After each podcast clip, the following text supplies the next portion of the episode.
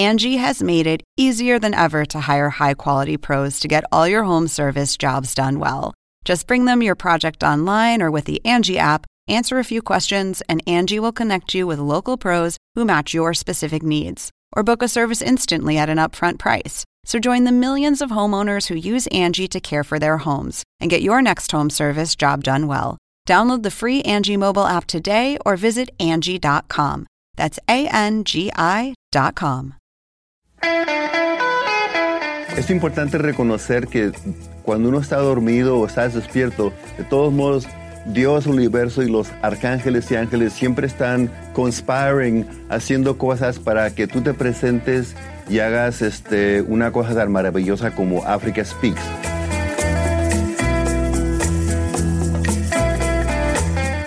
Yo busco a las 3 de la mañana música nueva que viene de África y ella se presentó como a las 3 y media de la mañana y cuando vi su voz empecé a download su música y se la toca a mi esposa, nos encantó. La música es el lenguaje de las moléculas que hace que uh, las mujeres y los hombres se acuerden que no somos burros, somos divinos. Woodstock le demostró a la gente que podemos coexistir y vivir en armonía, unión, compartir. Uh, Woodstock es como cuando uh, celebramos el, el, año 2000, cuando cayó la pared de Berlín y cuando salió Nelson Mandela.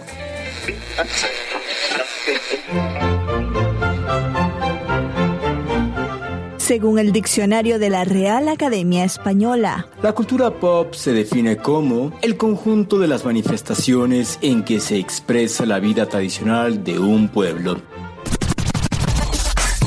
Nosotros la definimos como música, cine, televisión, famosos, teatro, moda y arte. ¿Y tú? ¿Cómo, ¿Cómo la defines? defines? Somos Zona Pop con Marisabel Houston y Javier Merino. Este es un episodio de lujo de Zona Pop. Yo nunca pensé que íbamos a tener a un personaje como el que tenemos el día de hoy, eh, que, que ya está en el Salón de la Fama del Rock and Roll, que tiene más de 50 años de carrera y eso no es fácil decirlo para nadie. Yo soy Marisabel Houston desde la cabina número uno de CNN en español radio en la ciudad de Atlanta. Me encuentran en Twitter como arroba HoustonCNN, sí, lo dije bien, y en Instagram como arroba Marisabel Houston. Yo soy Javier Merino desde las oficinas de Turner en la Ciudad de México, en el centro comercial Millana, y hoy amaneció nublado, pero nublado que te quiero nublado. Ojalá y llueva, como diría la canción, que llueva, que lleva la Virgen de la cueva, los pajaritos canta, la luna se levanta, que sí, que no, y no me sé más la canción.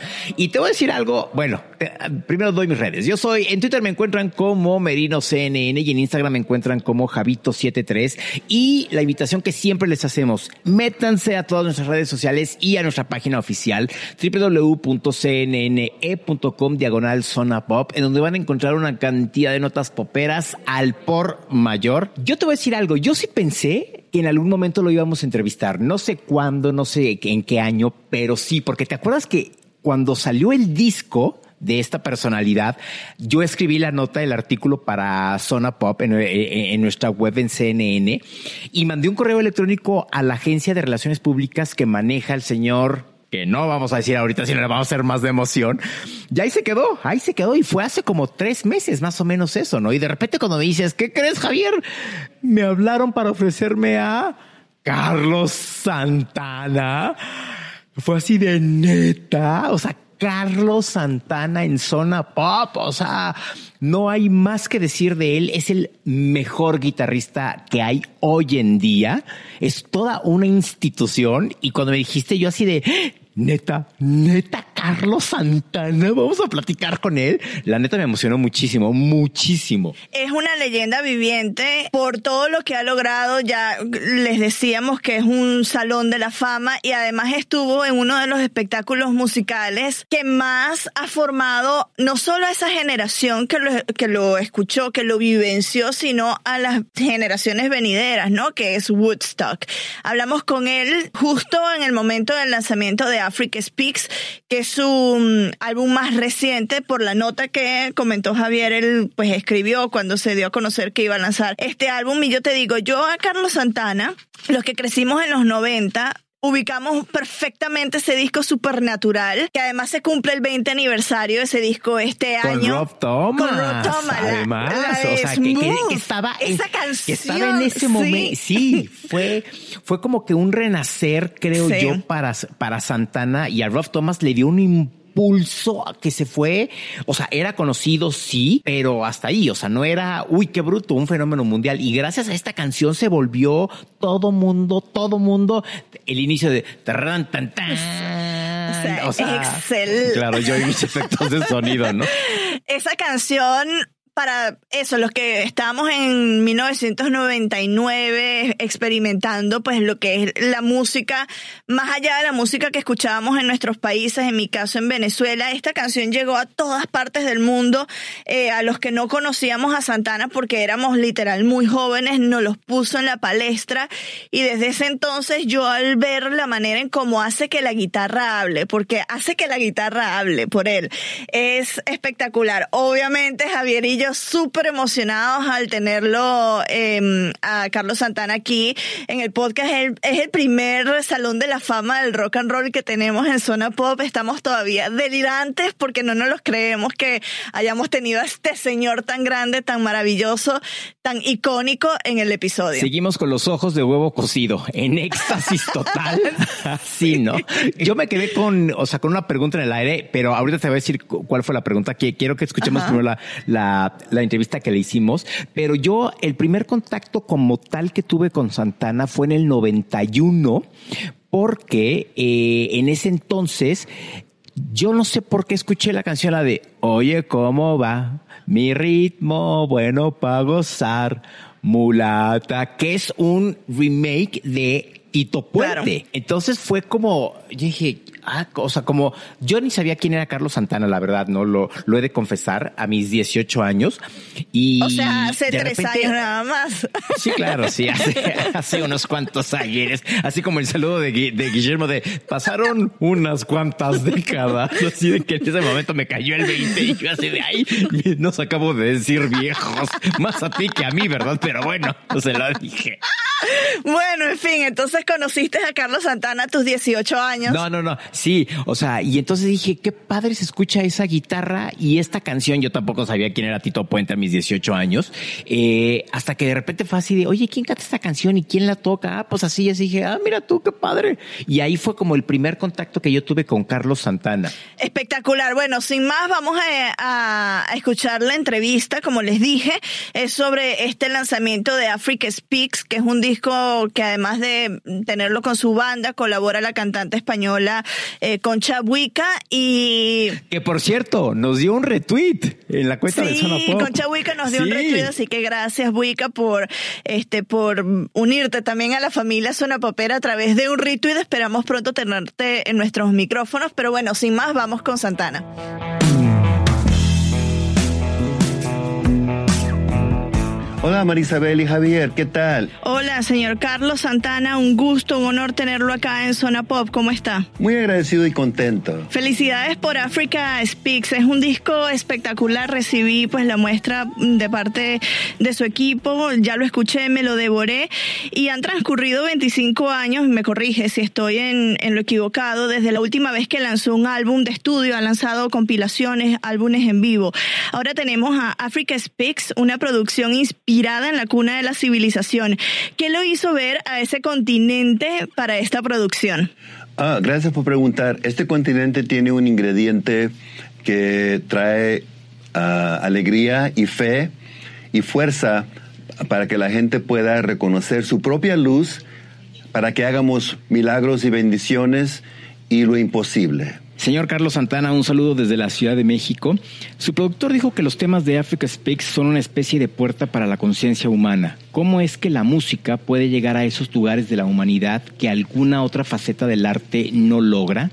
La, música es el lenguaje de las moléculas que hace que eh, las mujeres y los hombres se acuerden que no somos burros, somos divinos y podemos hacer ah, maravillas, uh, Wonderman, maravillas y milagros, bendiciones, como digo, y, y podemos este, corregir este mundo para que no esté tan torcido y chueco. Eh, ¿Cómo fue el proceso de producción de este álbum? Estuve leyendo en el comunicado de prensa que grabaron 49 canciones en 10 días. ¿Cómo, ¿Cómo lo hicieron? ¿Se juntó todo el equipo y las canciones fluyeron o ya tenían una idea de qué es lo que iban a estar eh, elaborando para esta producción?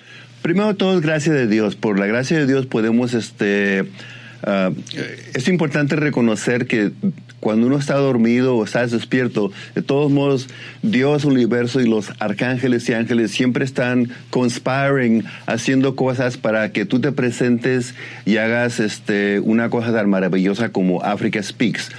Uh, mi esposa Cindy Blackman Santana toca batería y mi banda y también este Buica una cantante como un diamante y Laura Bula y el productor Rick Rubin. todos fuimos, este, ¿cómo se dice? All of us were chosen. Todos fuimos elegidos para poder hacer esta, esta maravilla. Lo tenemos a usted en la guitarra, a su esposa en la batería, que cuando estuvo en la Ciudad de México causó gran sensación entre todos los asistentes.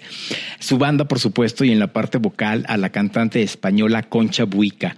¿Cómo llegó a ella y por qué la eligió para hacer la voz de Africa Speaks? Yo busco a las 3 de la mañana música nueva que viene de África y ella se presentó como a las tres y media de la mañana y cuando vi su voz empecé a download su música y se la toca a mi esposa, nos encantó. Y a la hora de presentarse esta oportunidad con Rick Rubin uh, para hacer Africa Speaks me preguntó con Supernatural tuviste muchos uh, guest stars, uh, cantantes, ¿a quién quieres esta vez? Le dije, nomás quiero a Buica y a Laura Embula, por favor a mí eso me llama la atención, que tenemos a Wicca en, todas las canciones y es un disco totalmente bilingüe, ¿no? Porque tenemos temas en español, temas en inglés. También hay mucha percusión, que es algo que heredamos los latinos de este continente africano y en particular los caribeños nos sentimos muy identificados con los tambores. Es algo que apenas suena, el cuerpo se mueve. ¿Cómo influyen sus raíces latinas en la manera en que usted hace música y por qué en algunas canciones pues su guitarra es protagonista, pero también los tambores. ¿Qué significa para usted este instrumento y este legado que nos dejó África? Ah, gracias a Dios ah, nací con una sed para aprender cómo articular el lenguaje de música africana. Ah, y para mí ahora es muy una cosa muy normal y natural tocar música que tiene el, ingrediente africano. En agosto del 2019 celebramos los 50 años del Festival de Woodstock. ¿Qué es lo que más recuerda Carlos Santana de ese 18 de agosto cuando todavía su primer disco no salía a la venta? Gracias a Dios, gracias a, Bill Graham y Michael Lang nos dieron una, oportunidad de presentarnos en, en, ese festival donde estaba Jimi Hendrix y Sly Stone y mucha gente. Y cuando nos dieron la oportunidad, nosotros como dicen, nos fajamos y, salimos bien. Muy bien. ¿Qué, piensa usted que ha dejado Woodstock eh, como festival y pues en musicalmente a, una generación, a varias generaciones después de, este festival, eh, que todavía se recuerda, todavía vemos y escuchamos las presentaciones que ocurrieron en este escenario? Woodstock le demostró a la gente que podemos coexistir y vivir en armonía, con unión, compartir, Uh, Woodstock es como cuando uh, celebramos el, año 2000, cuando cayó la pared de Berlín y cuando salió Nelson Mandela. En otras palabras, la generación de Woodstock uh, no necesita paredes, no necesita miedo y no necesita complacer a Señor Carlos, más allá de su carrera, para usted, ¿qué significa la música? La música significa un espíritu que trae una ola de luz a este mundo para que podamos este, evolucionar con una conciencia más elevada. Wow, about that? Y para finalizar, estamos trabajando en un especial sobre la discriminación.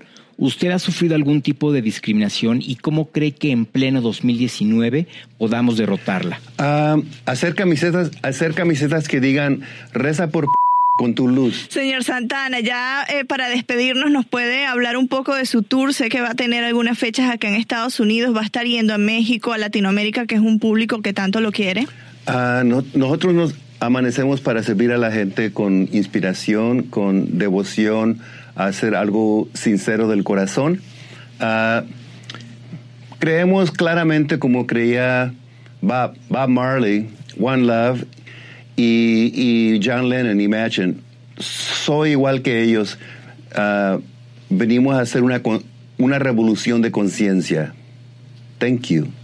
Gracias. Gracias, señor Santana. Bueno, esperamos verlo pronto y le agradecemos los minutos con CNN. Adiós, buena, ah, muchas bendiciones y gracias. Muchas gracias desde la Ciudad de México. Saludos, señor Carlos Santana. Hasta luego. Literal standing ovation, así de. aquí vamos, vamos a poner un espacio de aplausos, nada más.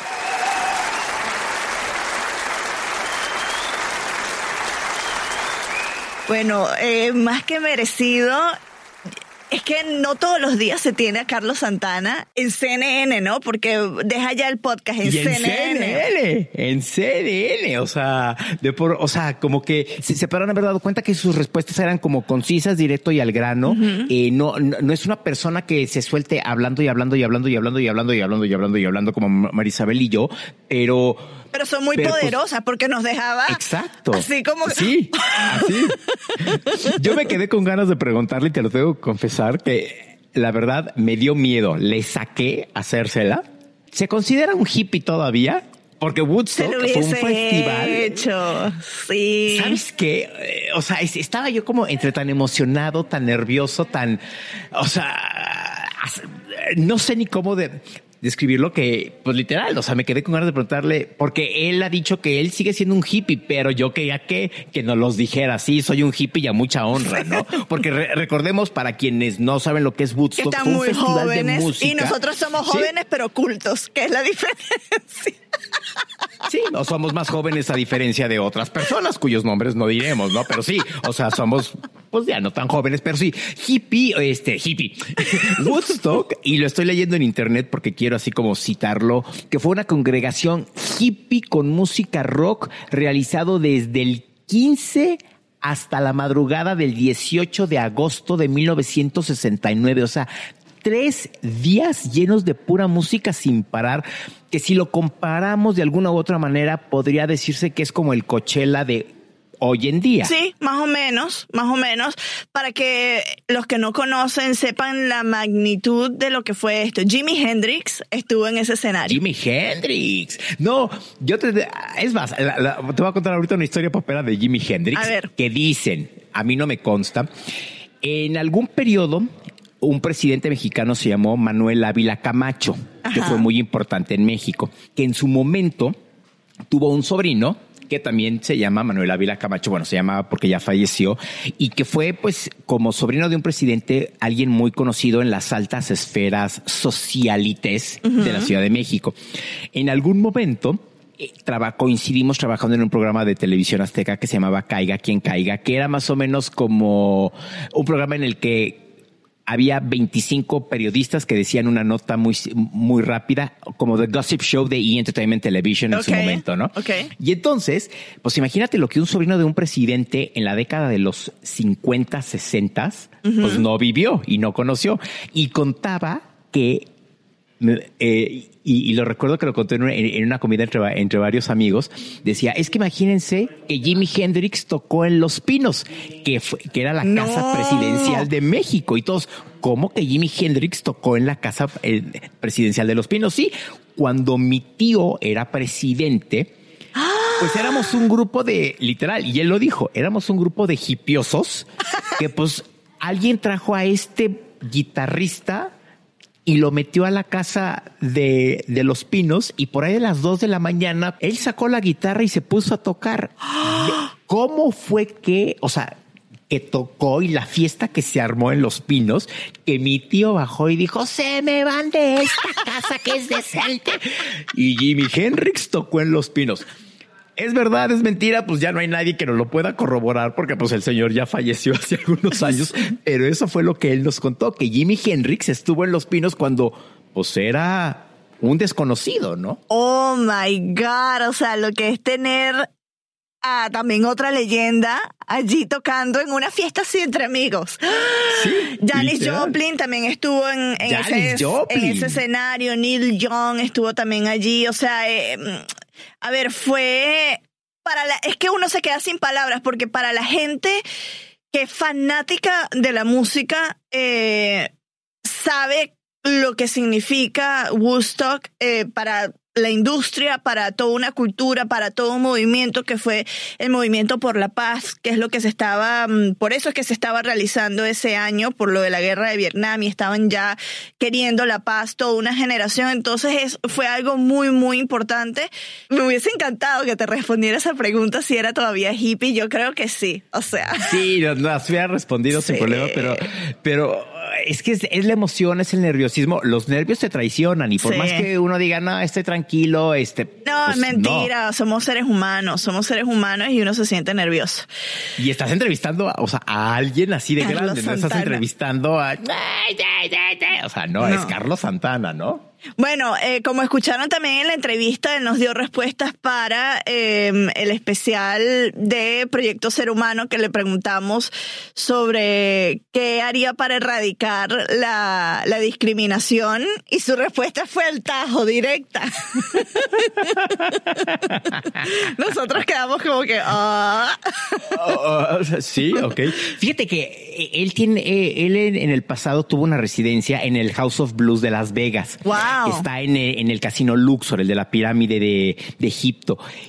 Y en algún momento yo dije, se me antoja irlo a ver. O sea, en el House of Blues, que es un lugar pequeño, o sea, que no es un concierto, es un lugar No, para pero más, más de 10 mil personas. Sí, exacto. O sea, que estés tomando acá una cerveza, un, un, un agua este, bendita con piquete. O sea, no sé, de- de- de- o sea, como que el mood para verlo en un House of Blues debe de ser increíble, ¿no? Porque nunca sabes quién va a estar como y- viéndolo y que de repente, como decimos en el argot mexicano, que se suba al, al escenario a echarse un palomazo, ¿no? O sea, que a ver, órale vas, agarra el pandero, el- la guitarra, la batería, lo que sea, y pum, échate un palomazo, ¿no? Bueno, hay que estar pendiente porque no va a parar en Atlanta con esta gira que está haciendo, que es el Supernatural Now Tour, que es por el 20 aniversario de eh, este disco que ya les comentábamos al inicio de este episodio, Supernatural, que salió en 1999 y que muchos de ustedes si lo buscan pues van a recordar algunas canciones, entre ellas Smooth con Rob Thomas. Em, Oye, ¿y está Rob Thomas con él? No creo, no creo que, o sea, quién sabe si en alguna ciudad donde él esté lo vaya a invitar, ¿no? Porque eso es lo que, eh, pues no sabemos. Inicia este tour eh, en, en unos días, el 22 de junio en Phoenix, Arizona. Va a finalizar el 25 de agosto en One Tag, New York.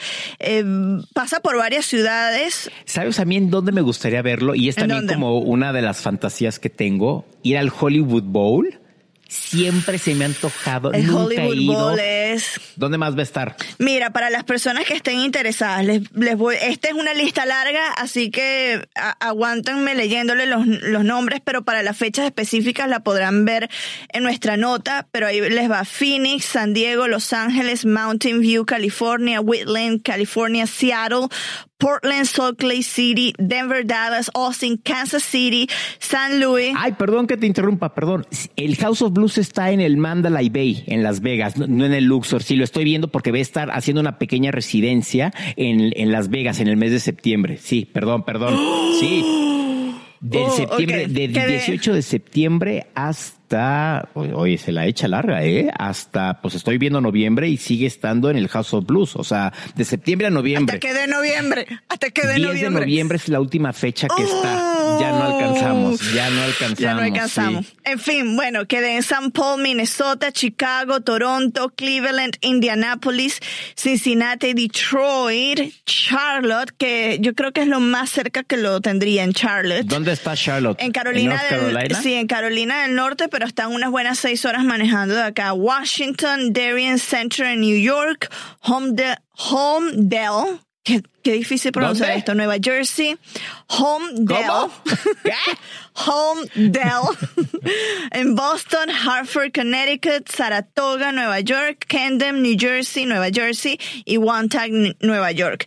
Pero el año que viene va a estar extendiendo su gira según el comunicado de Live Nation, que son los que eh, les producen pues esta serie de conciertos estaría extendiendo su gira también para América del Sur. Imagino que va a colocar a México porque como tú le preguntaste, pues su esposa causa furor en, en la ciudad. A ver, cuéntame eso porque yo quedé así como cric, cric, no entendía. Obviamente él sí porque es su esposa, entonces debe saber. Es que sabes que acaba de estar en México. Ok. Entonces, por eso fue que todo mundo se quedó cuando la esposa en la batería. Así. ¿Qué tal mi efecto de batería? Estuvo entonces cuando todo el mundo pues vio que la esposa, todo el mundo se volvió loco porque pues no es como muy común que digas, ah, pues presento a mi banda y en la batería mi esposa. Claro. O sea- no, espectacular. Pero bueno, lo más seguro es que va a estar yéndose a México. No tenemos ahorita la certeza porque no han dado las fechas, pero sí dicen que el año que viene extendería la gira para ir también a Europa y a Asia. Entonces lo más seguro es que va a ser parada en México porque es parada obligada para público latinoamericano, ¿no? Excelente. O sea, episodio, este sí es de lujo y de premio. Esto hay que enviarlo a premiación. a donde sea, a donde sea, pero por favor, queremos, Sí. queremos. Bueno, muchísimas gracias a la gente de Carlos Santana, a Concord Records, que es la disquera de Santana con este mm, álbum Africa Speaks. Y ya saben, Africa Speaks ya está. Si escuchan un teléfono es porque no le puedo poner el mute al teléfono de radio. Pero bueno, este Africa Speaks ya está disponible en todas las plataformas en el mercado para el que todavía le gusta comprar disco físico, que es mi caso, que me gusta comprar disco físico.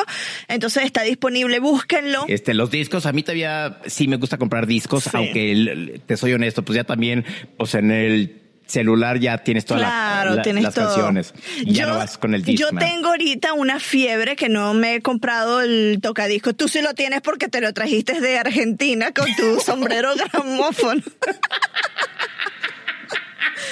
Pero me voy a comprar un tocadiscos porque todos mis artistas favoritos ya están sacando también sus discos de vinilo, entonces obviamente voy a empezar a comprar vinilo A ti y le no te voy a tocaron los discos de vinilo, ¿verdad? Claro Tú- que sí, o sea, tenía un tío, sí, No, es pero más, tú, tú, o sea, no, no, no que tu tío, o sea, pero a ti, a No, Marisabel, iba a comprar no, discos de vinilo. eh, no, eran cassettes al Sí. inicio. O sea, yo estaba entre el cassette y el CD, porque cuando empecé Claro. a escuchar música, que ya era consciente de que me gustaba la música, recuerdo que el primer disco, entre comillas, o la primera producción discográfica que yo le pedí a mi papá fue la de los Backstreet Boys, el disco rojo, que ese disco no llegó aquí a Estados Unidos, sino que se lanzó en Europa y en, América Latina, que tenía el mismo nombre de la banda. Y en ese entonces estaba en cassette. Y me recuerdo tal cual la tienda, en dónde está, el color de la tienda, todo. Y yo le dije, yo quiero esto, pero lo tenían en cassette y también en disco. Y a mí me compró mi papá el disco, no me compró el cassette porque ya se estaba haciendo la conversión de cassettes a disco. Pero recuerdo claramente ese momento en que yo le pedí eh, la producción roja de los Backstreet Boys, que fue el primer disco oficial de ellos. Yo fíjate que, y casualmente hoy, Ajá. 13 de junio, pero de 1978, y aquí saco el hashtag dato pop, fue cuando se llenó la cinta Grease, Vaselina, con Olivia Newton-John y John Travolta. Y yo me acuerdo que, pues yo tenía cinco años en 1978, y me acuerdo que mi papá me llevó al cine a ver Vaselina y fue el primer disco que yo tuve, que era un disco doble y que lo abrías De vinilo. Sí, y era de vinilo. Y era como un anuario muy gringo, el, year, el típico yearbook de preparatoria, que venían fotos de toda la película y demás. Y fue el primer disco que tuve. No sé qué le pasó. No sé qué le pasó. Digo, se- pues digo, ya seguramente se perdió en algún lugar, ¿no? Fíjate que eso es lo que te contaba al inicio, que el acercamiento que yo tuve con los discos de vinilo fue a través de mis padres, porque recuerdo claramente un disco de que tenía mi mamá de Guillermo Dávila. No sé si tú te recuerdas de Guillermo Dávila, porque en los años que tú fuiste a Venezuela con fama, él era súper famoso porque tenía varios temas de telenovela. Pero en fin, Guillermo Dávila ya tenía De De Venevisión. Creo que sí cantaba los temas para las novelas de Venevisión. Tenían discos de, de, de, Beatles, de los Beatles, porque el hermano de mi mamá, Jorge, mi tío, es muy, muy, pero extremo fanático de los Beatles. Eh, y también recuerdo de mm, mi tío que en paz descanse, que es el que nos presentó en nuestra infancia Queen, que por eso es que yo tengo un, unos recuerdos muy fuertes con esta banda, porque literal fue el soundtrack de mi infancia. O sea, estábamos súper jóvenes, pero ya ubicábamos muy bien a Queen por este tío y ponía los discos en es un tocadiscos inmenso que tenía y nos contaba pues la historia de Queen, de cuando lo fue a ver la única vez que se presentaron en Venezuela, en Caracas. Entonces ahí fue que yo conocí de estos discos. Yo no, yo no recuerdo si mis papás tenían un tocadiscos, pero sí sé que tenían discos de vinilo porque, a ver, uno de niño los pintaba, los veía, etcétera. Entonces, y, salían histéricos, no rayen los discos. pero bueno, sí, eh, es época nostálgica que estamos viendo que regresa y ahí está. La historia es cíclica, las modas son cíclicas, todo regresa. Dentro de poco, imagino, serán los cassettes y ahora los niños cuando nos ven con un lápiz y se lo mostramos con un cassette no sabe a qué nos referimos, pero muchos de nosotros sí retrocedimos los cassettes con el lápiz para ahorrar batería del Walkman. Sí, claro, claro. En México era clásico, no con un lápiz, pero con una pluma Bic, no sabe fallar, que era el eslogan de esta pluma, que literal la metías y todo así, así como matraca dándole vueltas. ¿sí? Pero bueno, ya eh, este episodio se volvió nostalgia vintage 2.0. eh, ya vamos a finalizarlo, pues, porque estamos más largos nosotros que la entrevista con Santana. Muchísimas gracias eso al equipo de Carlos Santana por darnos esta oportunidad de tener a una leyenda del rock and roll, a un miembro del Salón de la Fama del Rock and Roll en nuestro episodio. Ha sido un placer y esperemos que no sea la única vez, sino la primera de muchas veces que lo tengamos. Yo soy Marisabel Houston desde la cabina número uno de CNN en Español Radio en la ciudad de Atlanta. Ya saben que yo estoy a un clic de distancia, igual que Javier, igual que todo nuestro contenido. Nos pueden encontrar a mí personalmente en arroba Houston CNN en Twitter, arroba Marisabel Houston en Instagram y este podcast pues son arroba Zona Pop en Twitter, Facebook, en Instagram Instagram y también nos encuentran bajo ese mismo nombre en, todas las plataformas en donde pues se escuchan podcasts actualmente, que es Apple Podcasts, Google Podcasts, en Spotify, en iHeartRadio, en TuneIn y e imagino si usted tiene otra favorita, como por ejemplo la favorita de Juan, que es Overcast, ahí nos encuentran también Juan Andrés Muñoz, que eh, es nuestro jefe. Pero bueno, a ver tú, Javier, di todas tus redes sociales. Yo soy Javier Merino desde la Ciudad de México en las oficinas de Turner, México, en el centro comercial Millana. Eh, mi cuenta en Twitter es arroba merinoCNN y en Instagram me encuentran como Javito73. Y ya, pues la de todas nuestras redes sociales. Ah, en Instagram Toribia está como Toribia la bigotona. Véanla porque tiene muchas cosas, muchas cosas. Por cierto, tengo que decirte, al rato me voy a entrevistar a Adam Sandler por la película que lanza en Netflix. A ver qué tal. A ver, con un tipo que se llama Adam Sandler, nada más ni nada menos. ¿Lo ubican? ¿Lo conocen? ¿Será que lo conocen? Pues este. bueno, hasta la próxima. Adiós.